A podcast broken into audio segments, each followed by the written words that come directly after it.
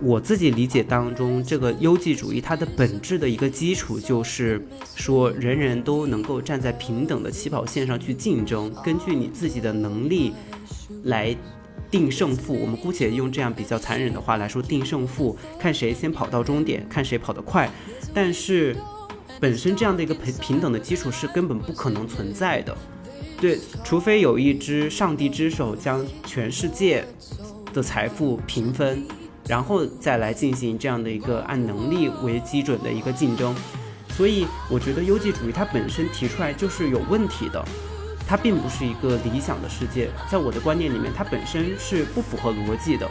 因为这涉及到，我认为它涉及到人的天赋权利的问题，就是有一些东西到底是我们人生来就应该享有的，还是说我们必须要靠靠自己的努力去获得去争取。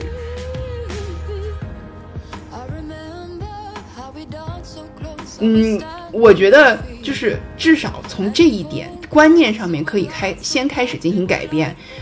既得利益者可很有可能永远也意识不到他自己是既得利益者，或者说出于贪婪，他可能永远也不可能放开自己手中的那点儿那点儿利益。所以说，我觉得至少我们处于这个芸芸众生中的这些人，可以能够少被忽悠一点就少被忽悠一点。我觉得这是。我作为一个普通人，能够在意识上稍微出现的一点觉醒，别的我也真的没有什么其他的办法了。这个书看的看的我其实也稍微有点绝望。嘉哥说的是，我们不要被这种呃所谓的优绩的精英的叙事去受骗。然后我会觉得说，我们要多一点 empathy。然后一个是像呃这个书里面我印象比较深刻的是。嗯，他提到了在嗯国外的，无论是生活里面还是政治中一些语汇的用法，就是我会觉得我在看这本书之前从来没有想到这个问题。就比如说我们说什么 smart，然后现在智能手机，然后什么 smartphone，然后什么智能系统什么之类的，但是其实就像是嗯我们平常提到的，比如说种族主义这样，就像是 pretty 还有 fair。这样的用词一样，就是其实 smart，然后这种用词也是一种伤害，因为 smart 它也有反面，它反面就是 dumb，但是 dumb 又怎么了呢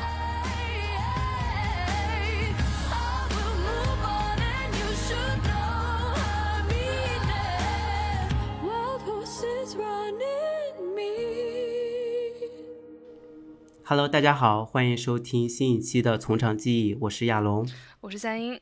我是嘉哥。那今天我们其实是一期书以漫谈的节目，在前一阵子的时候，我们三个人在群里面聊天，于是我们就想出了一个促进我们互相之间阅读的一个小方法，就是我们三个人每个人推荐一本书给另外两个人读，因为我们三个人的阅读喜好其实都还是有一定的差异，所以呢，我们也觉得在这样的一个推荐的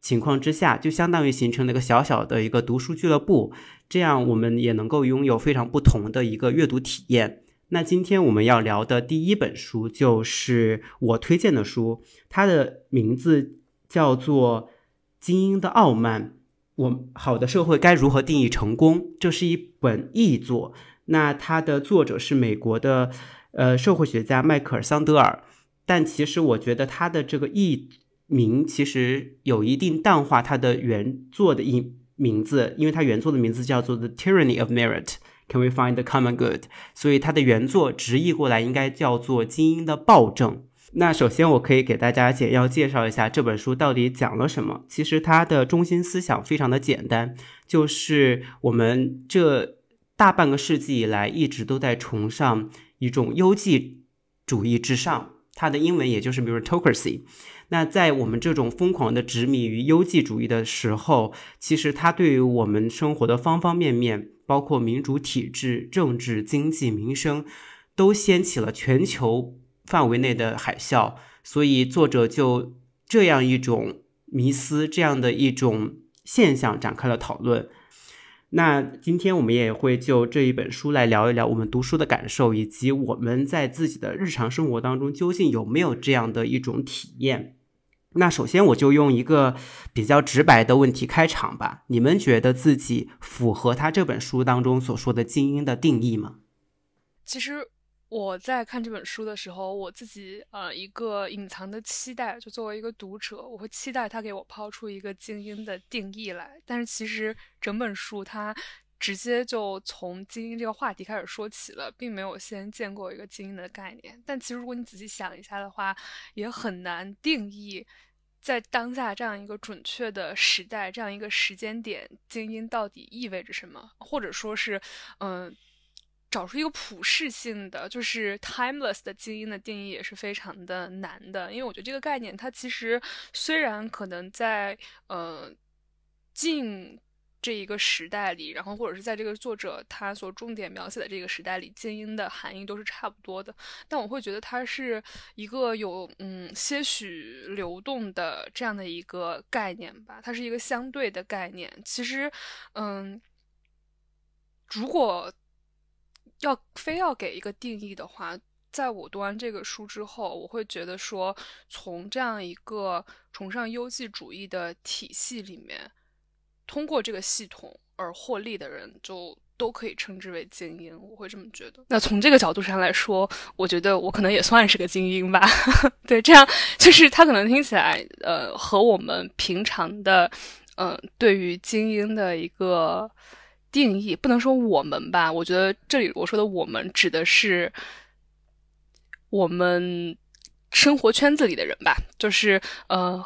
在我们这个圈子里面的人听起来说啊，我可能算是个精英吧，可能和我们对于精英的这种定义和观念不是特别一样，但是呃，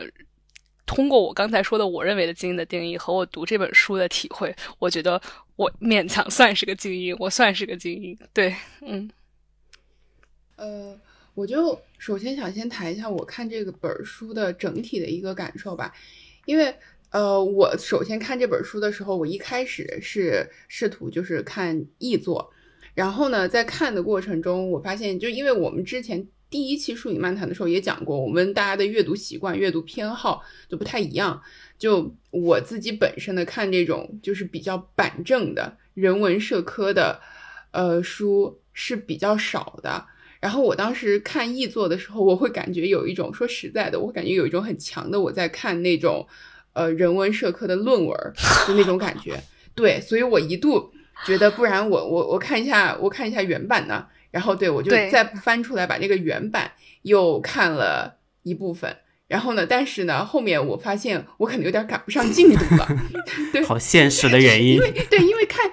对，因为看英文，它毕竟还是看的慢一些。但是，但但是，其实就算看英文，你也可以在他的字里行间感受到，这个确实本身这个作者他就是一个 highly educated，他哈佛的老教授嘛，他肯定是。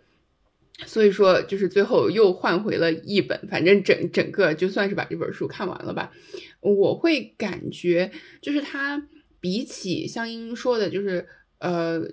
精英指的是某一群人，或者是他试图想要 identify 某一群人作为精英。我感觉他可能在我看来，考讨论的更多的是一种，就是对于成功或者失败归因的一种这种 mindset。所以说，我感觉，嗯，单从这个定义上面来看，我肯定是我肯定是精英。虽然说，就是说实在的话，嗯，可能出于自己本身的这种阅读喜好吧。我会更喜欢那种怎么说，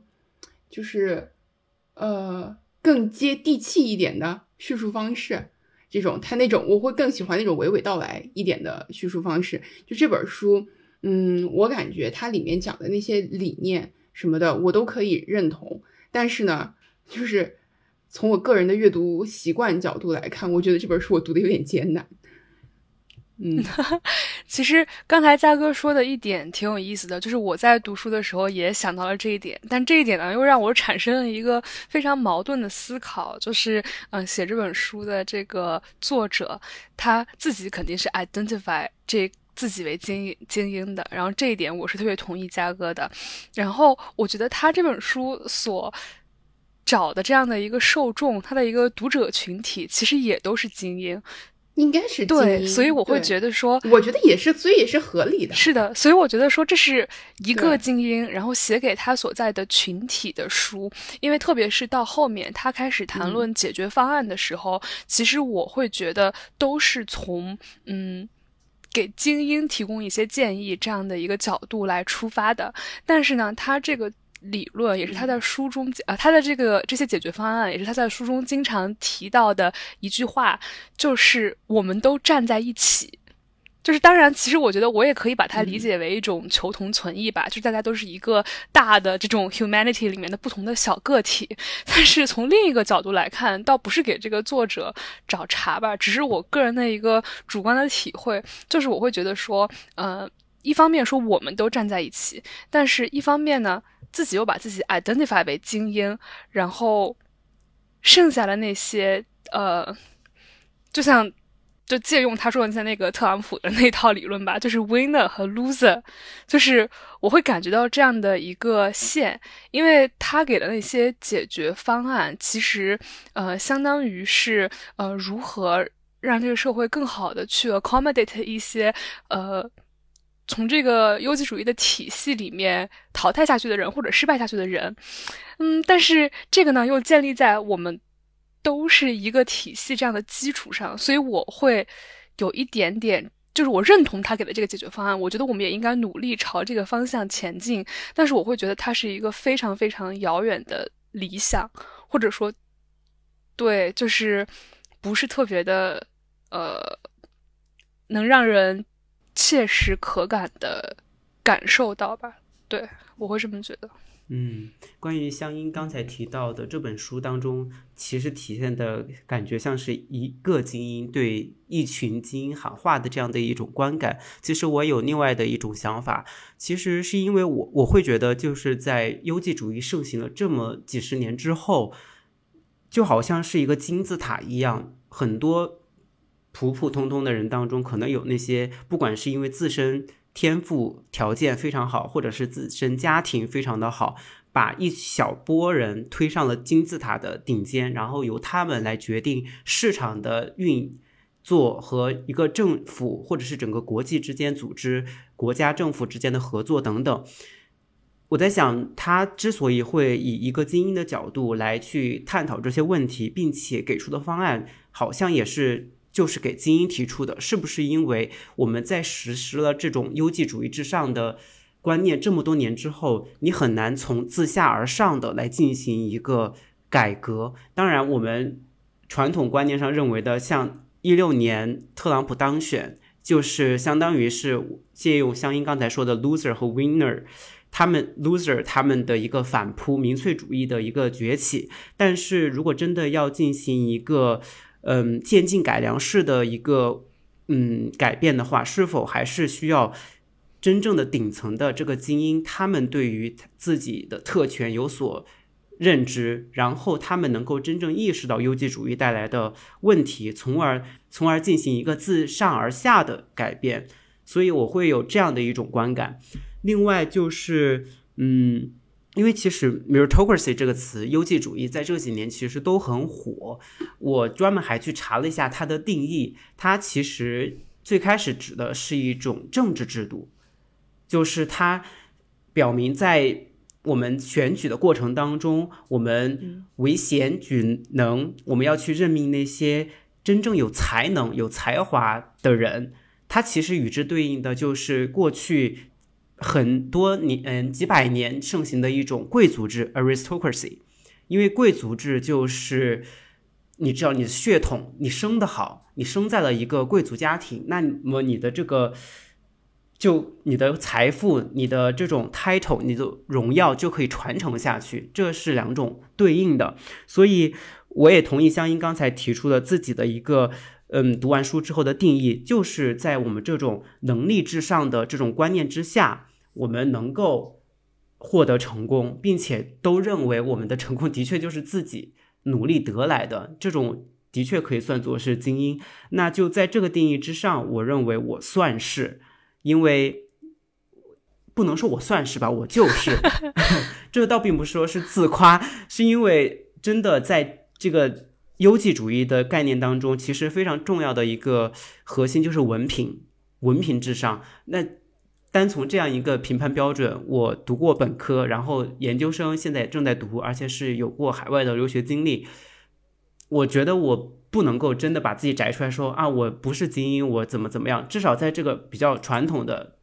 这个定义当中，我就是精英当中的一员。其实。当我跨进大学本科开始，我觉得我就应该算作是这其中的一个了。嗯，其实，嗯，刚才我和亚龙 在张嘴说自己是精英的时候，都非常不好意思。我觉得这其实也是一种，就是对精英的崇拜，或者是优绩主义的体现。因为，嗯，就像刚才亚龙说的那样，现在整个的结构是一个金字塔的状态，然后其实你越往上走。不去看下面的人，反而更仰着头去看往上面的人，我会觉得这是一种，就是怎么说呢？嗯，一种对精英的崇过度，就是一种对精英的崇拜，或者说是另一种程度的傲慢吧。然后，呃，因为我们都觉得它是一件非常非常高尚、高不可攀的事情，然后呢，呃，我们才会在自己 把自己称为精英的时候感到有一些羞愧，有一些不好意思，然后。今天其实我在呃又打开这个提纲，然后想说对着亚龙的提纲再复习一下这本书，找一下我的论点的时候，然后我就忽然想到了一个问题，就是嗯，如果按照我们惯常的，就是一个非常盛行的对于精英的定义，那就是学历和收入嘛。其实这两点我觉得还是嗯挺常见也挺好量化的一个标准。然后我就想说，嗯，我算是精英吗？因为其实像我们身边，嗯，读硕士的朋友也很多，读博士的朋友也很多。大家基本上百分之，像我身边，我觉得百分之百的朋友都是经过本科教育的。然后我就搜索 搜索了中国现在接受过高等教育的人口有多少，然后我发现竟然才有二点八亿人，还是二点四亿人，然后可能占我们这个国家的四分之一都不到。然后我就会觉得说，嗯。这是另一种层面上的井底之蛙，就是只看得到自己的这个嗯圈子，然后想要固化阶级或者是往上爬，然后我我会觉得这是一个特点，然后包括收入也是，嗯，我想说啊，我每个月挣这点钱，我算是精英吗？然后结果我又查了一下，是呃中国的人的年均可支配收入是多少？然后去年吧，好像才是三点五万还是三点八万的样子，所以说我会觉得说，嗯，只局限于自己的这个小圈子里面，然后非常难去和嗯生活状态或者是生活水平，就是觉就是呃物质意义上的生活状态和生活水平不如你的人去共情，或者非常难考虑到他们的存在，就是我我会觉得这本身就是一种。自己是精英的，并且有精英的傲慢的证明。是的，是的，我非常同意香音刚才说的这一点，因为我记得我在刚开始出来工作的时候，嗯，其实每个月收入其实是真的还可以，尤其是对于刚毕业的来说。但我当时其实是有一种，我觉得我的收入和我的能力是不匹配的，我觉得我应该值得更好的收入。我当时的确是真的有这样的想法，包括我之后换工作之后，收入有一定的提升，但是仍然是我觉得这是我的能力应该带给我的这么高的一个收入，而且我甚至可以拿更高，但是我甚至还会有一种觉得自己运气不是特别好，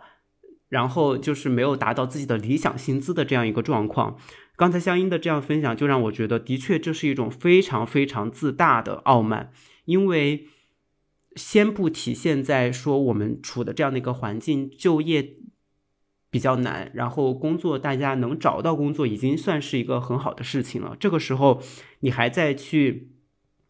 嗯。纠结自己的能力和自己的薪资的一个匹配水平，从个人层面角度讲，肯定是可以理解的。但是我的确在读完这本书之后，回去在想，我现在是不能够接受这样的想法的，因为就像香音所说，太井底之蛙了，太局限于自己的这样一个圈子，没有把自己拔出来去看这样一个社会，所以的确会有这样的惭愧、羞愧的时刻吧。嗯，嗯。我觉得我听了你们俩说的这些，呃，我感觉可能，我感觉主要还是在就是试图 identify，就是自己到底是属于哪一部分的人。呃，我会感觉，就抛开我们是不是精英，呃，到底或者是我们到底是属于哪一类的人，嗯之外，我就我觉得我读这本书的过程中，我会更关注的就是还是我们这个归因的这个方法，就是不管你是不是精英，你到底是 winner 还是 loser，你只要是奉信这个优绩主义，你都不会就是。都不会非常的好过，只不过是 winner，他可能在就是物质生活上确实是，呃，他占占了大头。然后呢，loser，他是既在物质生活上失去了很多东西，同时呢还要不断的责备自己，是认为是自己的错误导致的这一切。所以说，我就是整体看这本书的感觉，我会觉得就是优绩主义，它是一个非常。在我看来，它是一个非常非常理想化的东西，就是从人的直觉上面，首先来说，就是能者呃上位，这是一个非常符合直觉的一一个想法。但是我会觉得，就是他在我们今天之之所以出现这么多这样的问题，包括他一开始那本书开头的时候提到的那个一九年特别著名的，就好莱坞的一一堆明星，就是呃。就是掏掏钱，然后把自己的孩子弄进顶尖的大学。之所以会出现这种现象，我觉得还是就是执行的过程中出现了很多的问题。大家明明现在已经不再是非常纯粹的优绩主义了，就是真的非常纯粹的，就完全凭你的能力而获得相应的位置。但是呢，大家还要继续的奉行着这样的一个迷思，就尤其是他在里面谈到了美国人。美国人的出奇的，就是对于生活的自信，觉得我们就是没有 have 和 have not，只有 have 和 yet to have，而且尤其是觉得这个环境已经是对于那种本身处于劣势的人非常不友好的状态下，大家还就是依然会觉得，只要我再努力一些，再嗯，就是再用功一些。我一定也能就是在一个 rigged game 里面也能够获胜，而当我获胜的时候呢，这个胜利会更加的甜美。我觉得就是这样的一种感觉。所以，嗯，就在我看来，我我会觉得就是我是不是精英其实不是很重要，只要我就一直还接受着这个优绩主义的规训，就一直就还会在这个体系里面，不管是。我处于精英的一种傲慢，向下俯视其他没有我那么幸运的人，还是我在这个过程中失败了，然后呢一直怪罪自己？我觉得就是都是逃不出去的，这就是给我这本整本书给我的一种感觉。嗯，其实嘉哥刚才提到优绩主义，它其实是一个非常理想的世界。其实这一点我并不是特别认同的，因为。我自己理解当中，这个优绩主义它的本质的一个基础就是说，人人都能够站在平等的起跑线上去竞争，根据你自己的能力来定胜负。我们姑且用这样比较残忍的话来说，定胜负，看谁先跑到终点，看谁跑得快。但是本身这样的一个平平等的基础是根本不可能存在的。对啊，所以所以觉得它是非常理想化的。对，除非有一只上帝之手将全世界。的财富平分，然后再来进行这样的一个按能力为基准的一个竞争，所以我觉得优绩主义它本身提出来就是有问题的，它并不是一个理想的世界，在我的观念里面，它本身是不符合逻辑的，因为这涉及到，我认为它涉及到人的天赋权利的问题，就是有一些东西到底是我们人生来就应该享有的，还是说我们必须要靠靠自己的努力去获得去争取。这是我在这读这本书的时候一个比较大的，嗯感想，因为他书中多次提到了福利制度，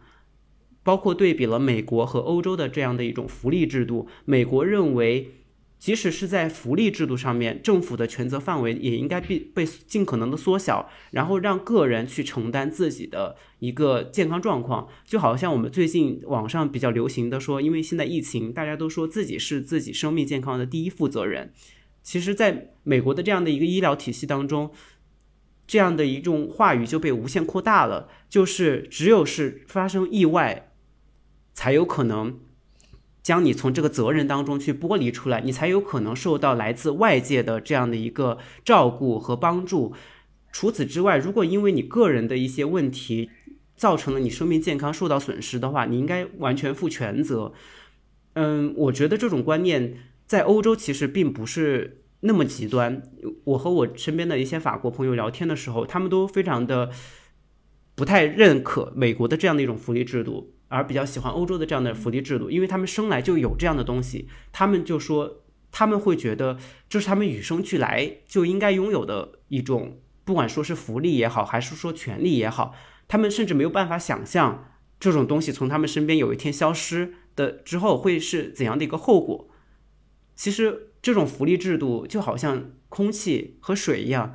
就是。他们生来就有的，所以这会引发我对于人的天赋权利的一种思考。因为当我们在奉行优绩主义的时候，其实我们就是在说，有一些东西是不属于你的，但是你可以通过努力，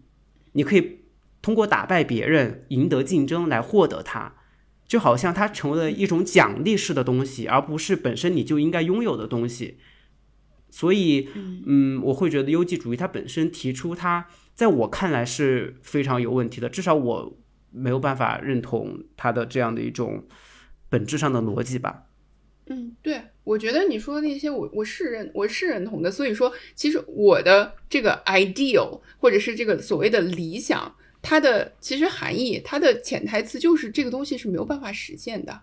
我我觉得这对这个 ideal 它并不是一个褒义词，对我我我也是不认同的。我觉得它就是没有办法实现的，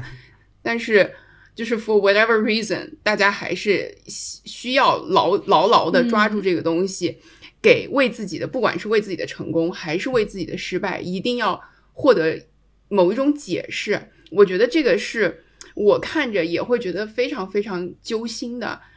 就包括我记得那个书里面，他也提到了有很长的一段，他在提那个，呃，从宗教的角度上面来说，一直在提那个 Gospel of Promise。这个也是，我就一下子想到，我我不知道这样子会不会岔开这个题啊？我很久以前，我不是在群里面给你们分享过一个 TED 的演讲，我不知道你们有没有有没有看过？就是那个呃那个讲者，他是嗯他本身就是研究这个呃圣经福音的，然后他在嗯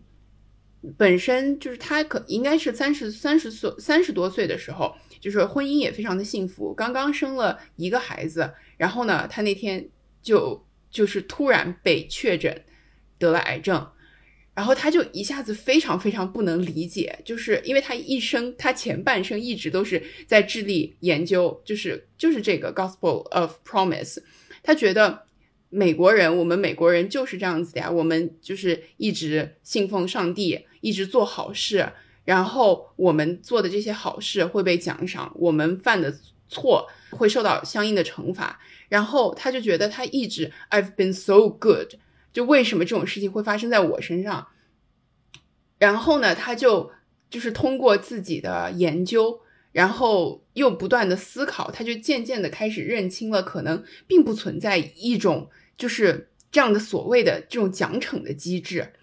然后他就在。纽约时报还是哪个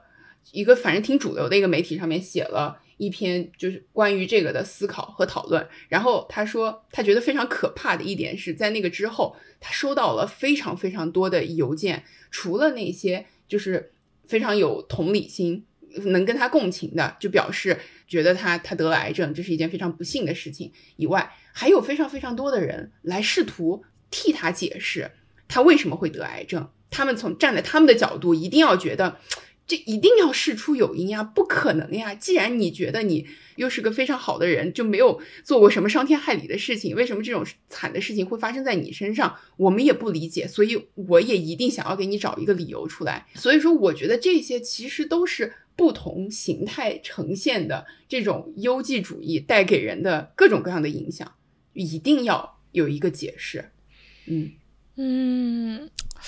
就刚才亚龙说，他会觉得。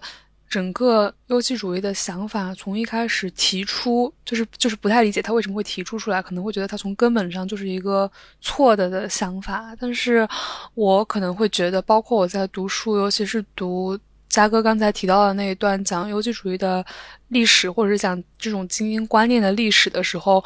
我个人会觉得，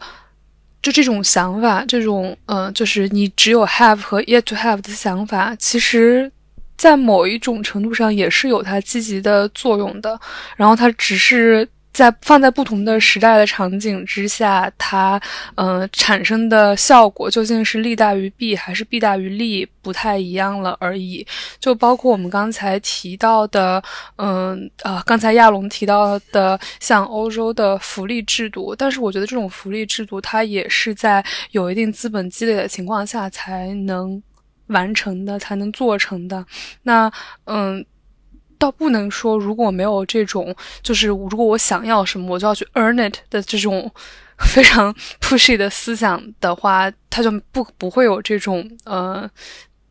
福利制度的一个物质上面的基础。但是我会觉得说，它可能在当时的那种情况下是一个比较呃。有效的激励方式，我会这样觉得，所以说我不会觉得它是一个一开始诞生就错了的东西，我会觉得它是一个需要纠正的东西。反正我我觉得就是在我整个读这个书的过程中，尤其是前半部分，我会就是经常想到我们之前录的那一期，就是讲讲那个应试教应试教育，还是讲高考？对我我们不是录过那一期吗？我觉得就是包括香音刚才说的那一点，我其实也挺认同的，就是它在不同的时代发挥了不同的作用。因为这个书里面那个作者他本身也谈到了时代发生的变化，就是全球包括全球化带来的这种影响，也包括就在美国范围内，嗯，想要获得高等教育的这个。难度，或者是说这个竞争，想要进入最好的大学的这个竞争的激烈程度，在过去几十年里面也在不断的增长。所以，我感觉也是因为时代的变化，然后竞争，我觉得归根到底，我我还是会觉得是因为竞争变得太激烈了，然后这个失败的可能失败的代价变得太过高昂了。所以大家都削尖了脑袋往前冲的过程中，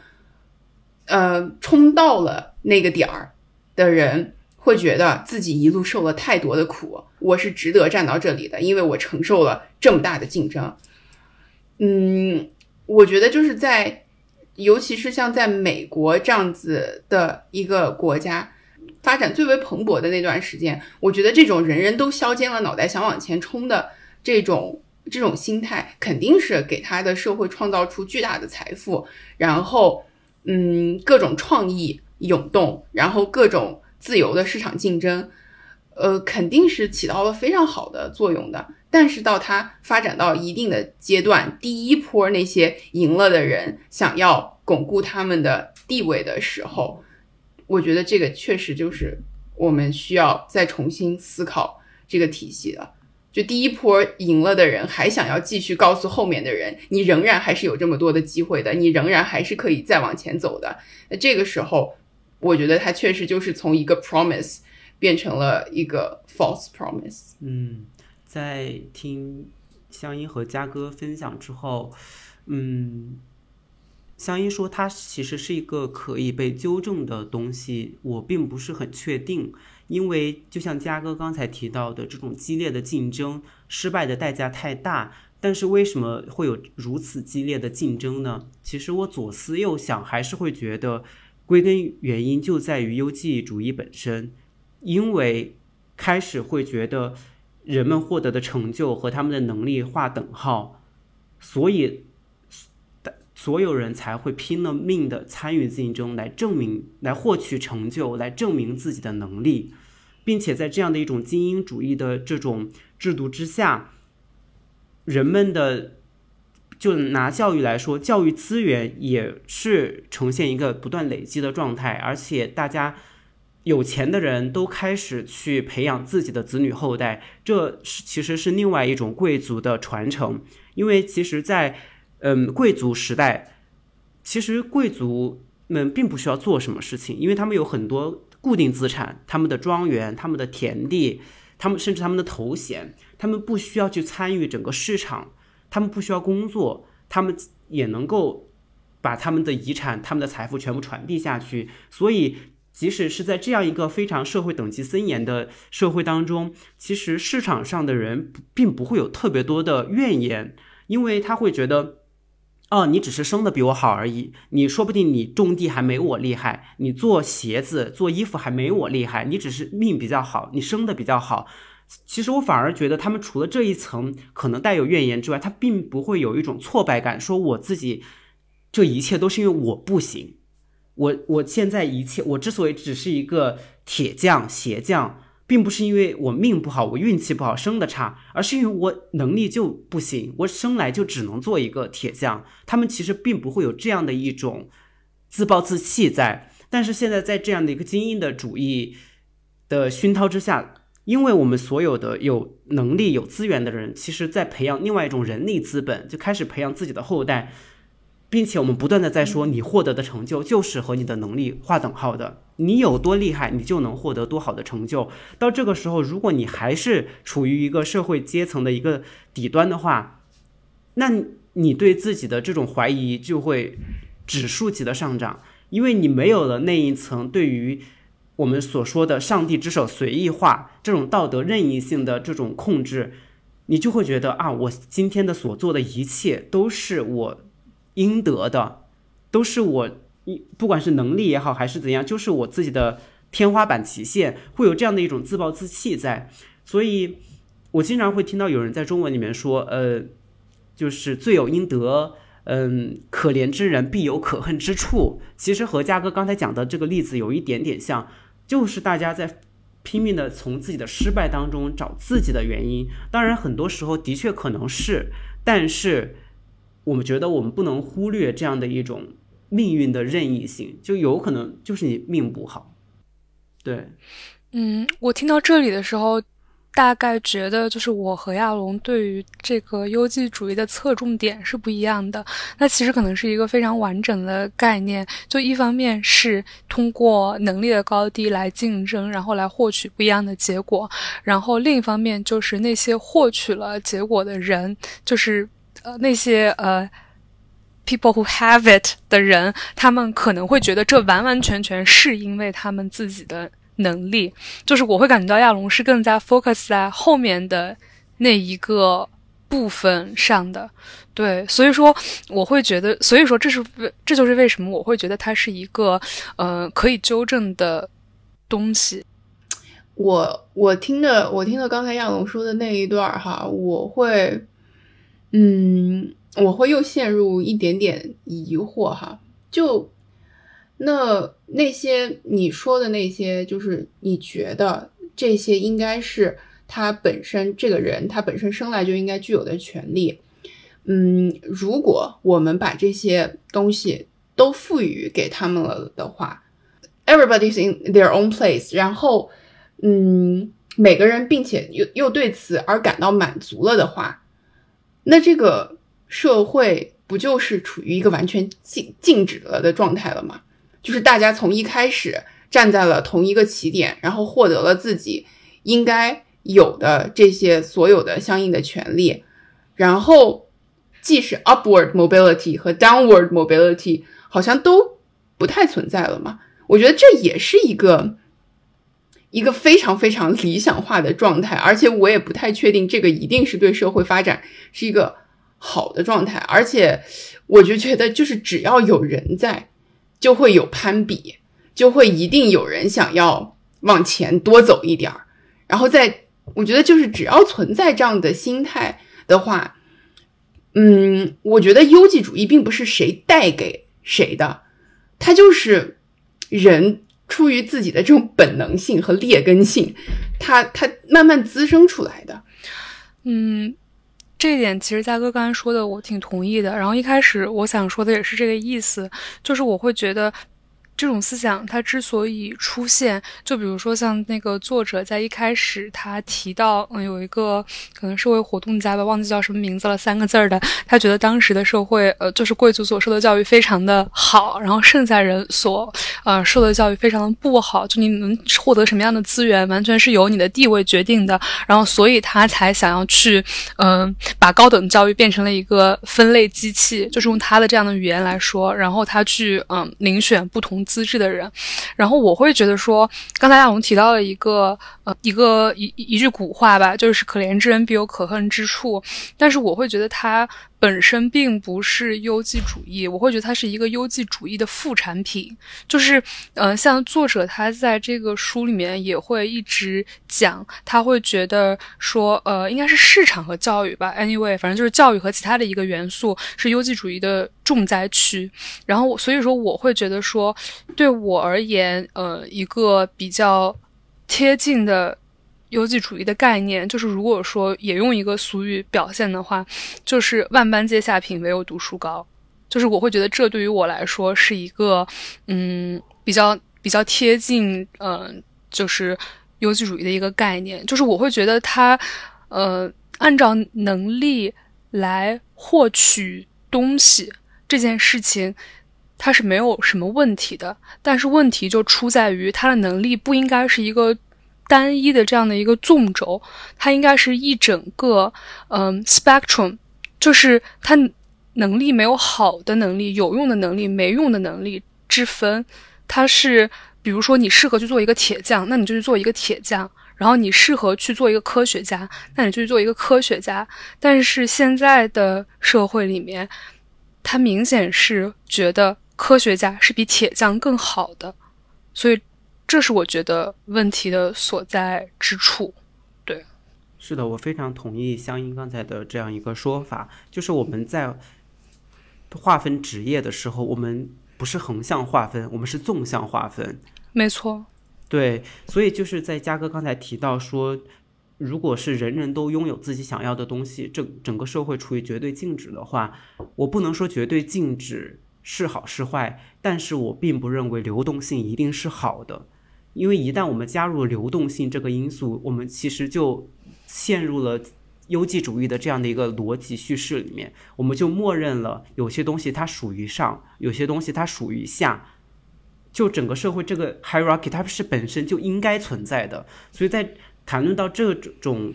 社会阶层的流动性的时候，我并不认为流动性是一个真正能够完全促使社会。朝一个最更理想的一个状态发展的因素，当然，我也认为像嘉安哥刚才说的非常对，这种绝对理想的状态是根本不存在的。我们能够看到的人类社会上对它进行的一些实践，就最著名的，我自己认为应该就是全民全民基本收入。之前在欧洲一些国家有一定的实施，我能看到就是在这方面做出的一些努力，就是。不根据你的能力，不根据你的出身，就是 everything blind，然后来给予你一定的收入。我觉得这是在这个方面所做出的一个试验或者是尝试吧。另外，嗯，我其实能够经常看到有些人批评优绩主义的时候，其实是就像香音所说，在批评他的一些副产品，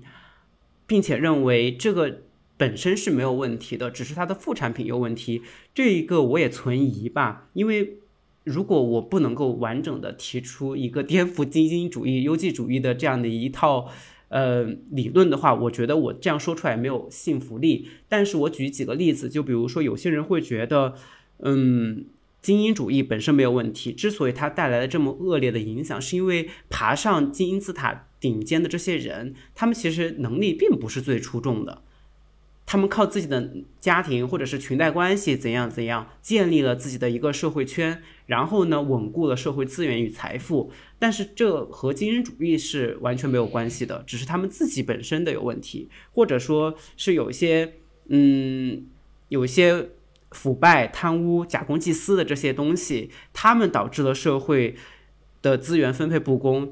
但这并不是精英主义的这样一个制这本身制度的一个问题。其实这些批评的声音都有很多，但是他们也都是从旁来进行，嗯，批评纠正，去我没有这个能力去评判到底是正确的还是错误的。但是我认为，我朴素的道德观还是认为，如果真的想要做出改变，我还是比较倾向于去颠覆整个这种精英主义的制度。嗯，怎么说呢？就是我会觉得。就是我，我不会觉得说这个制度它本身，就是我不会觉得这种想法它本身是没有问题的。就是我会觉得它并不是一无是处，到了一个需要完全废止的状态。然后如果说呃要我 name it 来说一个其中最大的问题的话，我会觉得就是像亚龙刚才说的那样，可能有。我觉得不能说所有，就是在这个呃领域里面的，在这个系统里面的既得利益者，他会觉得说自己成功完全是靠自己。但是我会觉得说，的确是有那么一些人，他会觉得成功是因为呃努力，而不是因为自己先天所处在的一个呃阶层给他带来的跳板，或者说是更悬一点，就是自己人生里面的一些运气因素给自己带来的注意。嗯，我觉得我会觉得这是一个问题，然后这也是造成像呃亚龙说的那样，他可能嗯内心不会这么潜意识里面不会这么觉得，但是如果我们把这个逻辑反过来，那就是可怜之人必有可恨之处，对吧？嗯，主要是我觉得好像这个这个在就是谈来谈去，我们的想法好像也没有什么。因为我我我其实我觉得你们俩的说法，我从一定程度上都是有一定的认同的。我也觉得优绩主义这个这条路是没有办法就是一直在这样子走下去的。就是如果我们真的想要让大家呃活得既 productive，然后又又 happy 的话，这条路肯定是不能再走下去的。但是就像亚龙之前说的，我也没有一个 alternative，嗯。应该要应该要怎么办呢？我觉得就是从目前就是我们就看到现在这样子一个比较糟糕的现状，就从一点能够能够可行的小的这种 step 上面来入手的话，我们能能做些啥呢？我我刚才一直就在想这个问题，所以我觉得从我的角度上面来说，我能做的，嗯，唯一的可能就是就是 let's not pretend。It's working，就真的，就这就至少从理念上面不要再就是迷信这这一切了。在你看到优绩主义带来的傲慢的时候，你应该至少能够认出来它，不要再去迷信它了。我觉得这是我目前能做的一个非常小的唯一的一点。因为我就前段时间，呃，我也是看到就是 Jeff Bezos 的一个采访。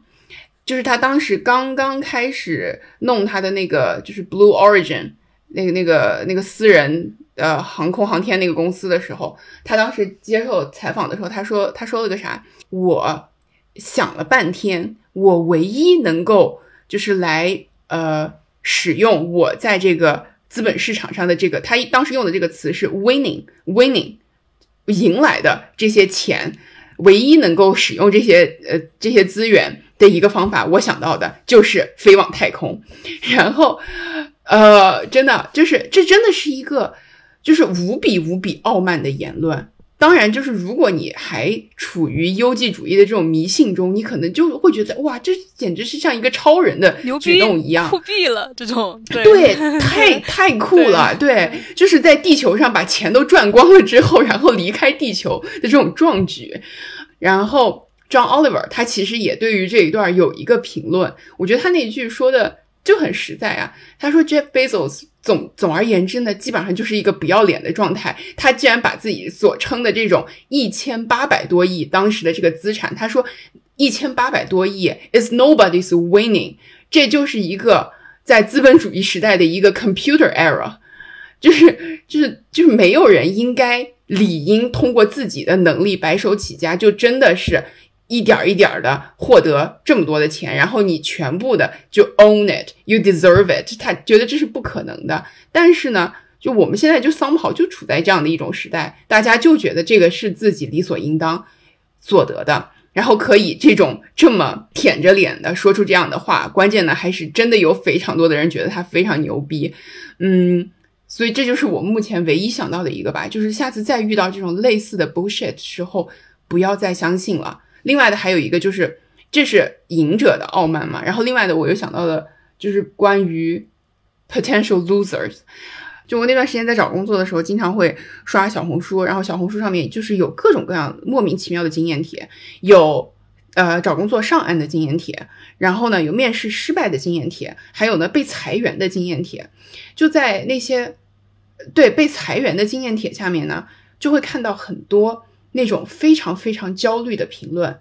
就比如说那个那个人在讲自己怎么被裁了之后，下面会有人疯狂的追问这个这个发帖人他的背景，就是其实你可以想象他那种心情嘛，就是试图和自己进行比对嘛。比如说你是来自哪个学校的，呃，比如说你之前呃的工作经验是什么样的，然后你是具体的哪个职能部门的，这些都要问到清清楚楚。其实我感觉就是这也是陷入了一个优绩主义的一个思路嘛，就觉得。这还是 I I can do something about it。只要我比如说能够避开这些坑，或者说包括那些成功的经验帖，只要我能够踩上这一些点，那我就一定能够成功，或者是一定能够进步。但是我也就看到在这种。回复下面又有回复，就说真的不要再挖了，不要再问了，不要再试图追问自己为什么会被裁，或者是自己为什么面试这地方没有通过。就很多情况下，这个真的不是你能够控制的，不是你能够责怪自己，或者是就是 pat yourself on the back，说我做的真好，所以我成了。嗯，我觉得就是至少从这一点观念上面可以开先开始进行改变。既得利益者可很有可能永远也意识不到他自己是既得利益者，或者说出于贪婪，他可能永远也不可能放开自己手中的那点儿那点儿利益。所以说，我觉得至少我们处于这个芸芸众生中的这些人，可以能够少被忽悠一点，就少被忽悠一点。我觉得这是。我作为一个普通人，能够在意识上稍微出现的一点觉醒，别的我也真的没有什么其他的办法了。这个书看的看的我其实也稍微有点绝望，就是对，这就是我目前的一个感受。我会觉得说，刚才我们的讨论，绝大多数还是站在一个相对意义上的。拥有者，或者是相对意义上的胜利者的角度来说的，嗯，虽然我和嘉哥的看法和亚龙的看法有很多不一样，而且就像嘉哥说的那样，我觉得今天讨论了一整圈，我们三个人的立场也没有发生任何的改变。但是我觉得亚龙有一点做的特别好的，就是亚龙的观感，他一直围绕在那些 have not，然后那些所谓的嗯 loser，然后那些相对意义上的 loser，他们。可能会觉得说就是我不行，然后或者是呃像刚才亚龙说的那样一种接近于受害者有罪论这种想法吧，就是会觉得说嗯自己的。这种呃，可能在当下一败涂地的状态，就是因为自己，所以说我会觉得说，也是提纲上的一个问题。如果我们真的能做点什么，然后像嘉哥说的那样，就是我嘉哥说的是，我们不要被这种呃所谓的优绩的精英的叙事去受骗。然后我会觉得说，我们要多一点 empathy。对。然后一个是像呃这个书里面我印象比较深刻的是，嗯，他提到了在嗯。国外的，无论是生活里面还是政治中一些语汇的用法，就是我会觉得我在看这本书之前从来没有想到这个问题。就比如说我们说什么 smart，然后现在智能手机，然后什么 smartphone，然后什么智能系统什么之类的，但是其实就像是嗯我们平常提到的，比如说种族主义之样，就像种种族主义呃这样，就像是 pretty 还有 fair。这样的用词一样，就是其实 smart，它这种用词也是一种伤害，因为 smart 它也有反面，它反面就是 dumb，但是 dumb 又怎么了呢？对吧？然后所以说我会觉得说可以多考虑一些这样的方面，然后就是站在嗯可能和我们目前的位置相对而言的所谓的暂时的失败者的角度里面想问题，然后这是第一点，然后第二点就是，嗯，其实说到底，我觉得也是像嘉哥说那样挺绝望的，因为我会觉得他这个系统唯一的方案就是，嗯，把我们对于成功的定义更加拓宽一点。就是我会，嗯，接着我刚才的话说，就是我会觉得说，在小范围之内，比如说，接着拿我刚才说的科学家和铁匠来做例子，就比如说在你们铁匠行里面，然后你有就是 have it 的铁匠和 have not 的铁匠，这个我是可以接受的。但是如果说我们把所有的什么铁匠、花匠都变成 have not，然后把所有的科学家，然后什么呃，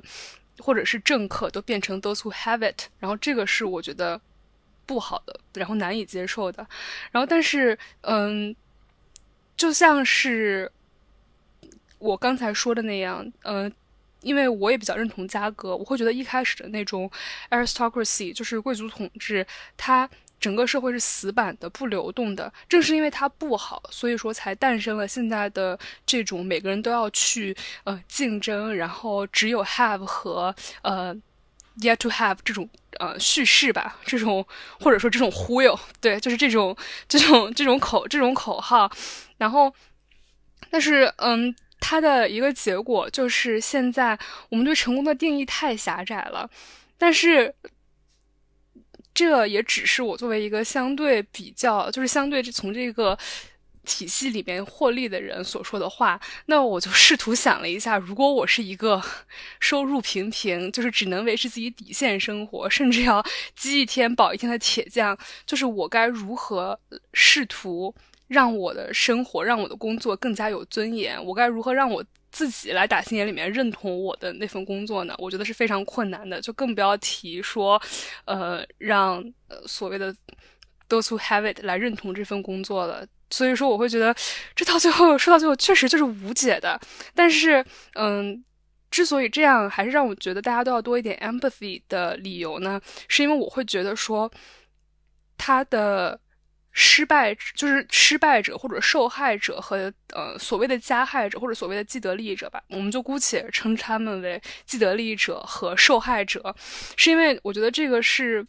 流动的，就是不仅是像嘉哥说的那样，就是赢了的人觉得是因为自己努力赢的，然后但是他们也是承受很大的压力，然后输了的人，他们就觉得啊都怪自己。我觉得不仅是因为这样的一个他这样的一个呃逻辑，就比如说吧，就是我想到了一个特别那啥的例子，就嘉哥刚才说互联网的时候，就我之前和。呃，一个男生朋友一起讨论，现在其实很多公司他为了追求男女平等，我也跟你们分享过这个例子，就是说，呃，会雇佣一些女性的这种呃程序员，然后可甚至他一个 team 里面，他可能规定了一些性别比，就是女性程程序员一定要占几席，尤其是在国外的一些公司是会这样的。然后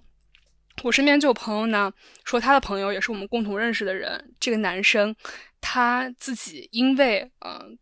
其他女性成员所必须占到的比例和席位，然后从而呢被一个可能是绝对意义上的呃能力不如自己的这样能力不如自己的这样的一个女性的程序员给在这场面试里面淘汰了，然后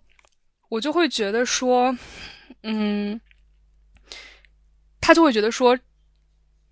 这个整个的竞技是不公平的。因为它不是一个完完全全能力 base 的这样的一个，呃，这样的一个这样的一个比赛吧。然后我会觉得说，这其实就是一种嗯非常明显的优绩主义，就是就是抛开性别，就是怎么说呢？就是我会觉，就是这些男生，就是这么想的男生呢，他会他没有意识到自己。当今获得的所谓的比女生更强的能力，然后有没有可能也是因为这个不平等的社会来给他带来了一些跳板，就是他会没有关注到这些更大的呃，就是更大范围之内的情况。所以说，虽然可能嗯，你是一个受到高等教育的女生，但是呃。有可能就是你会因为这些男生所持有的优绩主义的思想，然后让你成为一个虽然可能绝对就是虽然可能在整个体系里面算是嗯比较往上的一个人，但是你也可能会成为他的一个相对的受害者。就是，呃，或者再换一个方面解释吧，就是在呃，这个作者他一直在呃书里面会提到，比如说这种优绩主义，它戕害了政治，然后就是戕害了民主，但是我会觉得他可能也戕害了性别，所以说，我觉得，我觉得这是为什么大家都需要去给那些所谓的 have nots 的一些呃同情心和同理心的原因，因为可能每个人都是这样的受害者。是从和嘉哥不同的那个角度来谈的，就是每个人都是受害者。其实香音刚才分享的这个例子，我从一个非常实际的角度来看，当我们在一个团队当中有一定的 gender quota 的时候，你其实你的竞争对象并不是，就如果是男性的话，你的竞争对象并不是女性，而是剩余 quota 里面的其他的男性。所以在这种情况之下，如果你认为是女性来抢夺了你的。本应该拥有的工作机会的话，我刻薄一点想说，其实这只是一个推卸责任，呃，也不是推卸责任的借口，只是一个说辞罢了，并不是合理存在的一个真正的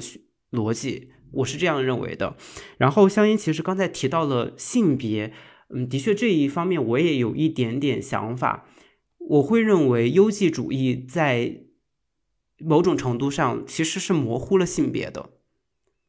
因为举个最熟知的例子，在去年冬奥会的时候，谷爱凌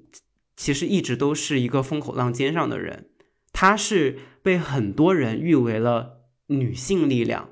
但我是完全不这样认为的，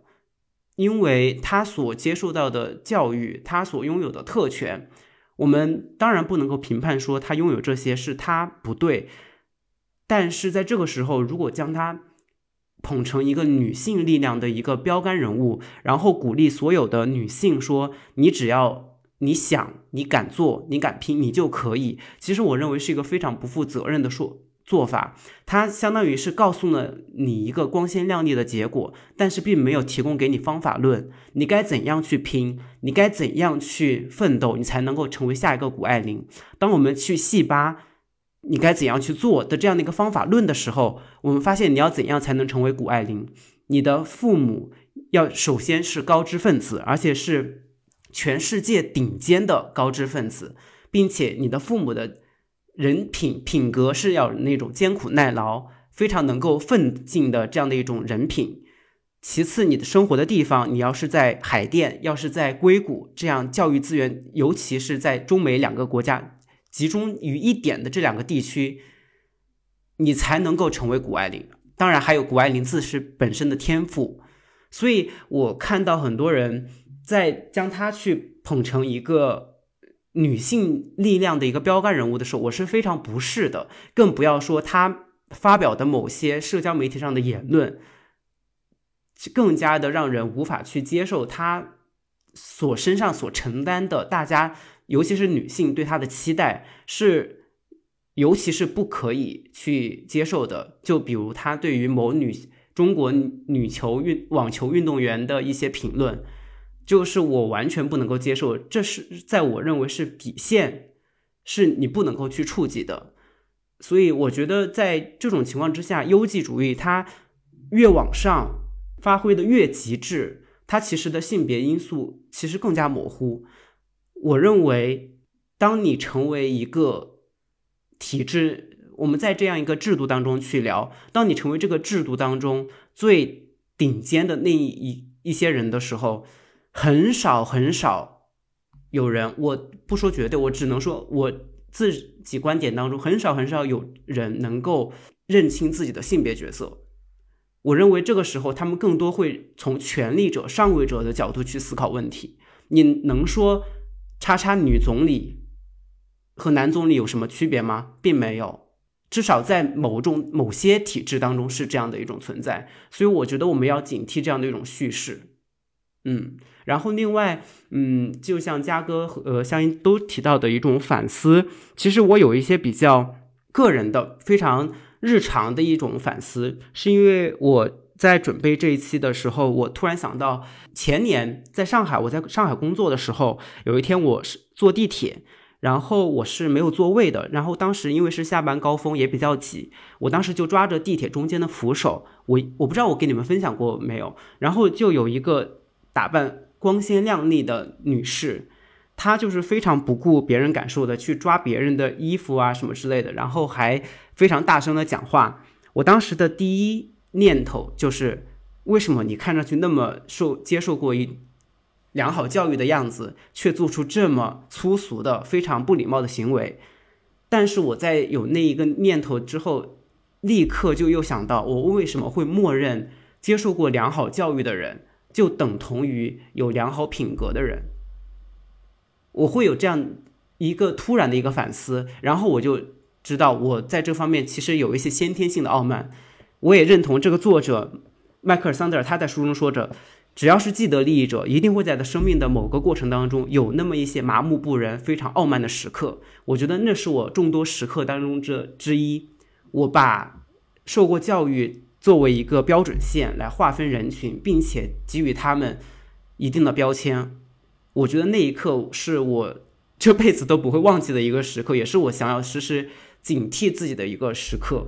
另外，还有一个比较私人的体验，就是我在读这本书的过程当中，我回想起了我初中时候，嗯，有很多到了初三，其实有班上有一些同学，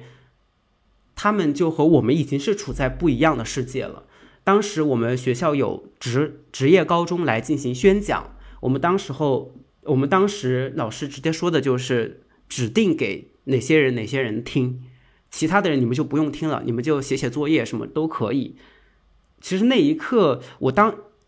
那个时候年纪太小，感受不出其中的一些意味。但是现在我仔细回想的话，这可能就是我接受的教育当中不断去有外界力量去夯实我脑中的优绩主义的这样的一种例子。因为当时我们班上其实有一部分同学家境其实并不是特别好，甚至有一些同学有，我记得有一个同学，他是在初三非常紧急的，就是大家学业还算比较重的时候，他是出去在江边拉船，然后工作了两一两个月，然后最后再回了班上，甚至有一些就直接辍学了，因为的确是首先可能成绩不是特别好，然后的确家里面也没有。那个能力去供你念高中，但是我们再反思一下，为什么会出现这样的情况？其实就是和他们家庭出身是有关系的，因为可能家庭的条件不是特别好，父母他本身的教育观念意识不是特别强，一步一步的将孩子培养到了这样的一个可能没有办法去上高中的地步。包括我们国家的职业高中、职业专科院校本身。这整个系统也不是很好，所以导致人从那一刻开始分流。我对于“分流”这个词非常痛深恶痛绝，但是我的确是在很小很小年纪，在初中的时候就慢慢感受到了这种分流带来的残酷。嗯，这是我读这本书，还有我们今天讨论当中我一些比较私人的体验。嗯，我觉得后半部分我是认同的，但是关于前半部分的呃涉及到优绩主义和性别的这个话题，就是我想再多。解释两句，然后并且说一下我对谷爱凌的看法吧。首先，第一点就是，嗯，我可以再给大家举一个例子吧，就是我之前和。其他的男性朋友在讨论的时候，然后，嗯，我就有提到，嗯，你知道现在在这种比如说全球五百强的公司里面，男高管和女高管所占的比例是多少吗？这样的时候，然后，呃，这个男生就说说有没有可能因为这样的一种比例，是因为男生本来就比较适合从事这种领导地位，或者说是不是因为这些男生本来的能力就比女生强？其实我觉得这是符合，嗯。我定义中的优绩主义的，因为这些男生他没有看到自己作为一个男性，然后从这个社会上获得的一些隐藏的优势，然后所以这就是为什么我会觉得说 杨思佳长叹一口气，所以说这就是我会觉得为什么说缺乏共情，然后。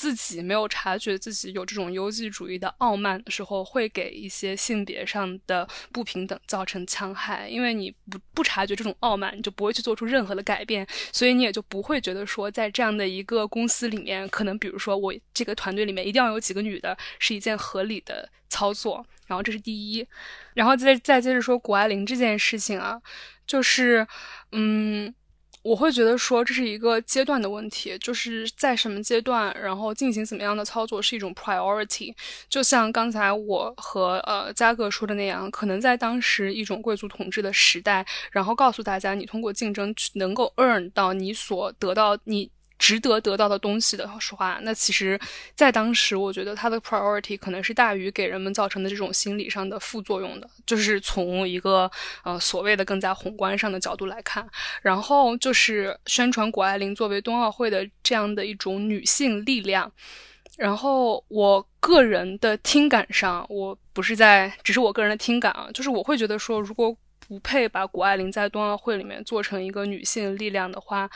是在嗯抹杀他的一个性别身份，对，就是只是对事不对人的这么讲，就是相当于说你作为一个有钱然后有地位的女性，然后你就不能通过自己的这样的一种 achievement，然后来作为一个女性被表彰吗？我觉得也不见得吧。就像是，嗯，我觉得在一个整个是男性统治的社会里面，就是 highlight 任何一个女性的。地位都是十分重要的，不管他是通过什么手段，然后来成为、来走到了他今天这样的一个地位。就比如说刚才提到的这个男总理和女总理的事情啊，就是我会觉得说，虽然的确就是就是大家都知道，但是呢，我会觉得说，在这样的一个以男性为主体的权力机构里面，然后看到一个女性的身影，我还是会觉得很 inspiring 的，不管他是一个。怎么样的操作，就是至少让大家知道了这个人他是可以，就是作为一个女性，我是有潜力成为这样的。就包括在体育的世界里面，其实也是，嗯。男性占主导吧，就比如说，其实我们的女足比我们的男足，他的成就高很多。但是我们在过去的这一两年，我们也一直在 highlight 我们女足的各种成就。但是其实他们的收入还是不如男性，然后其实他们的受到大家的关注度，可能也是在比如说呃亚洲杯那一阵儿，然后过去了之后就过去了。所以说，我会觉得在当下的这样的一个情况来看，怎么 highlight 都不为过。然后包括说，呃，highlight 谷爱凌作为一个女性走到了当今的成功，然后但是却没有告诉大家她奋斗的方法论。嗯，我会觉得说，的确她是有嗯受到很大的她的家庭的注意的，包括她的妈妈和她的姥姥的注意的。但是我作为一个女生，然后我个人吧，就是我不能代表所有女生，就是我从她的这个。事件里面，就是反而更加体会到了一种就是女性的力量和女性的可能性，然后以及嗯，就是他个人的这种魅力，就包括他在也是受了很多次伤，然后啊不。怎么说呢？不低头，不放弃，然后继续着自己的这种呃追求，就是我会觉得这一点对我来说是比较 inspiring 的。然后我相信这点对于其他人来说也是比较 inspiring 的。那当然，谷爱凌她自己本身就是的确她的一些言行也是 也是我不能苟同的。然后也是就是感觉她是没有意识到自己所拥有的特权的。但是我会觉得说，嗯，任何时代都需要一个 icon。然后我会觉得，在这样一个，呃，就是脱离我们今天说的优绩主义来看，就是我会觉得，在这样现在的一个现状下，女性的 icon 越多越好，就是我个人会是这么觉得的。对，嗯嗯，其实就这个，我觉得我们今天整个的讨论都需要五个字来衬底：对事不对人。所以，对，所以其实其实我觉得香音刚才的那个。我说实话，在我听感上看来，有一些精英视角，因为其实香音刚才提出了非常完美的女性 icon，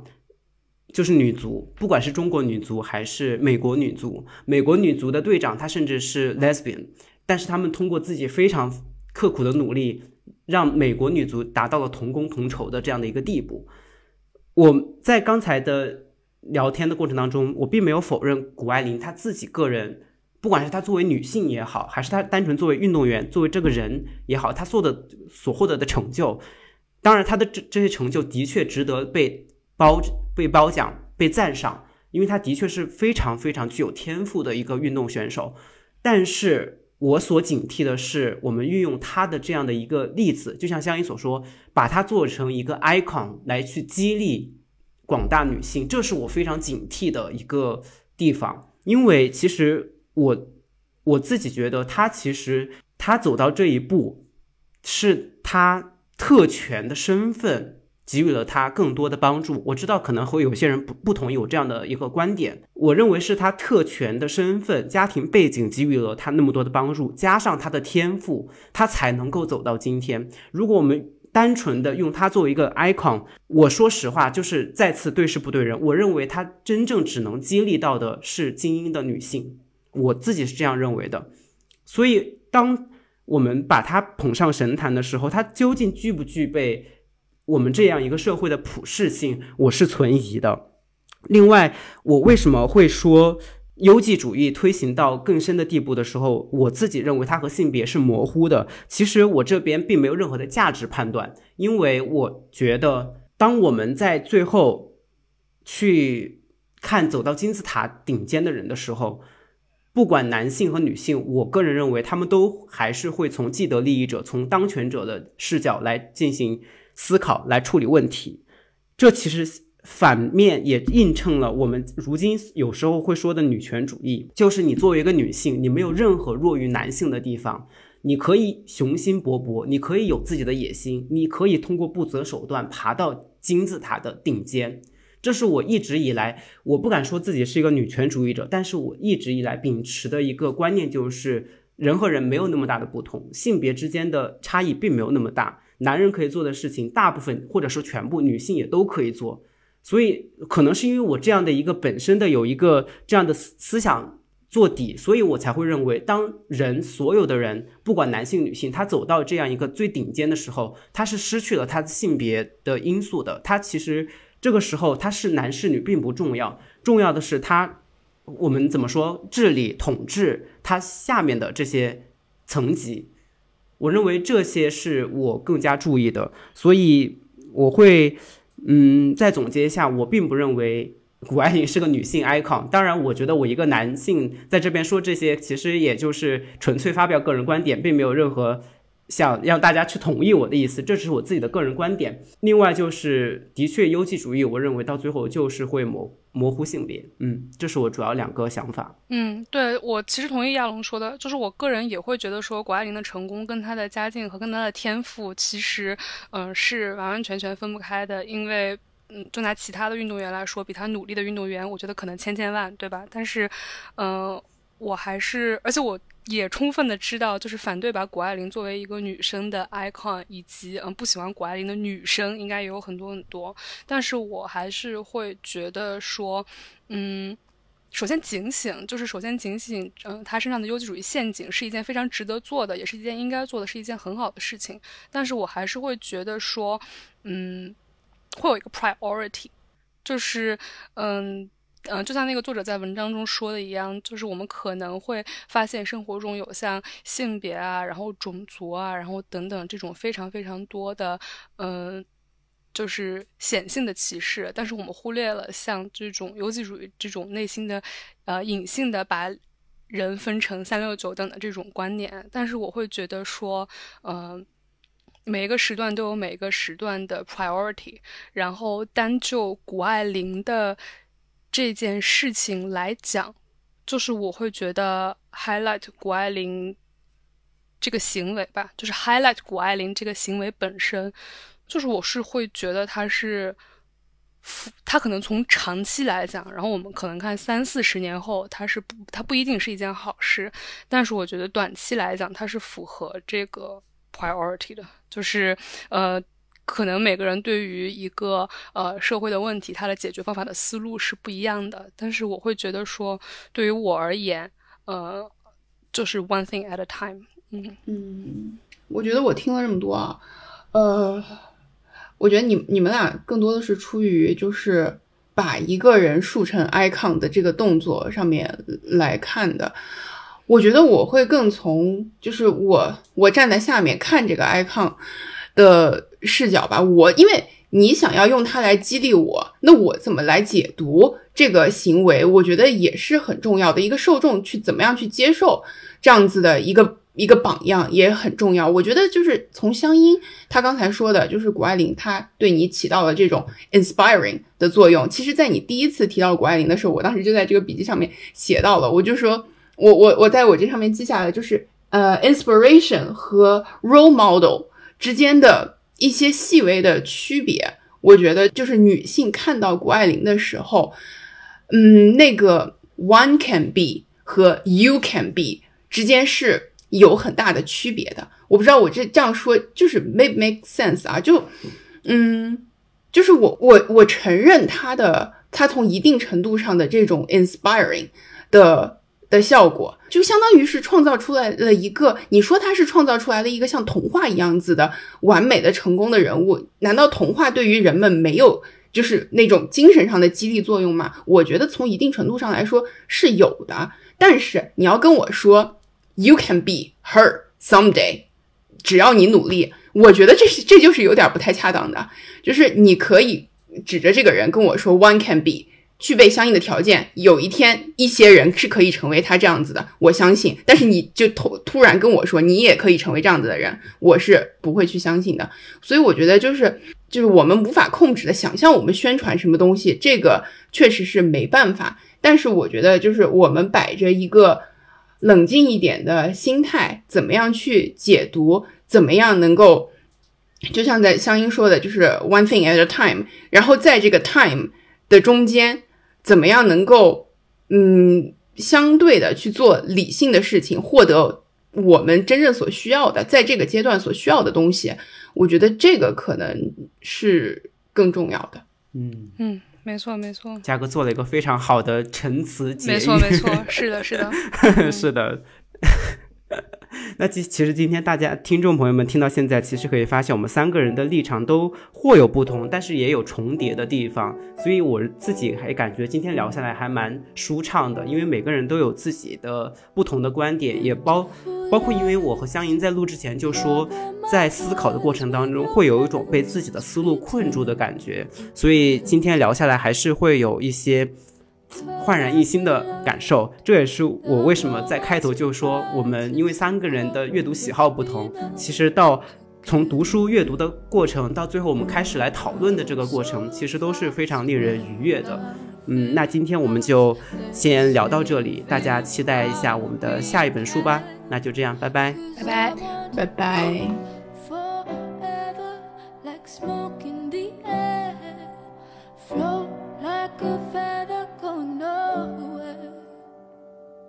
Lost in the silence. I don't need to be free. Kill me with kindness and please tell me beautiful lies. I wish that I had the strength to let go, but I don't. I'm paralyzed. I see the child in your eyes, and I'm stuck.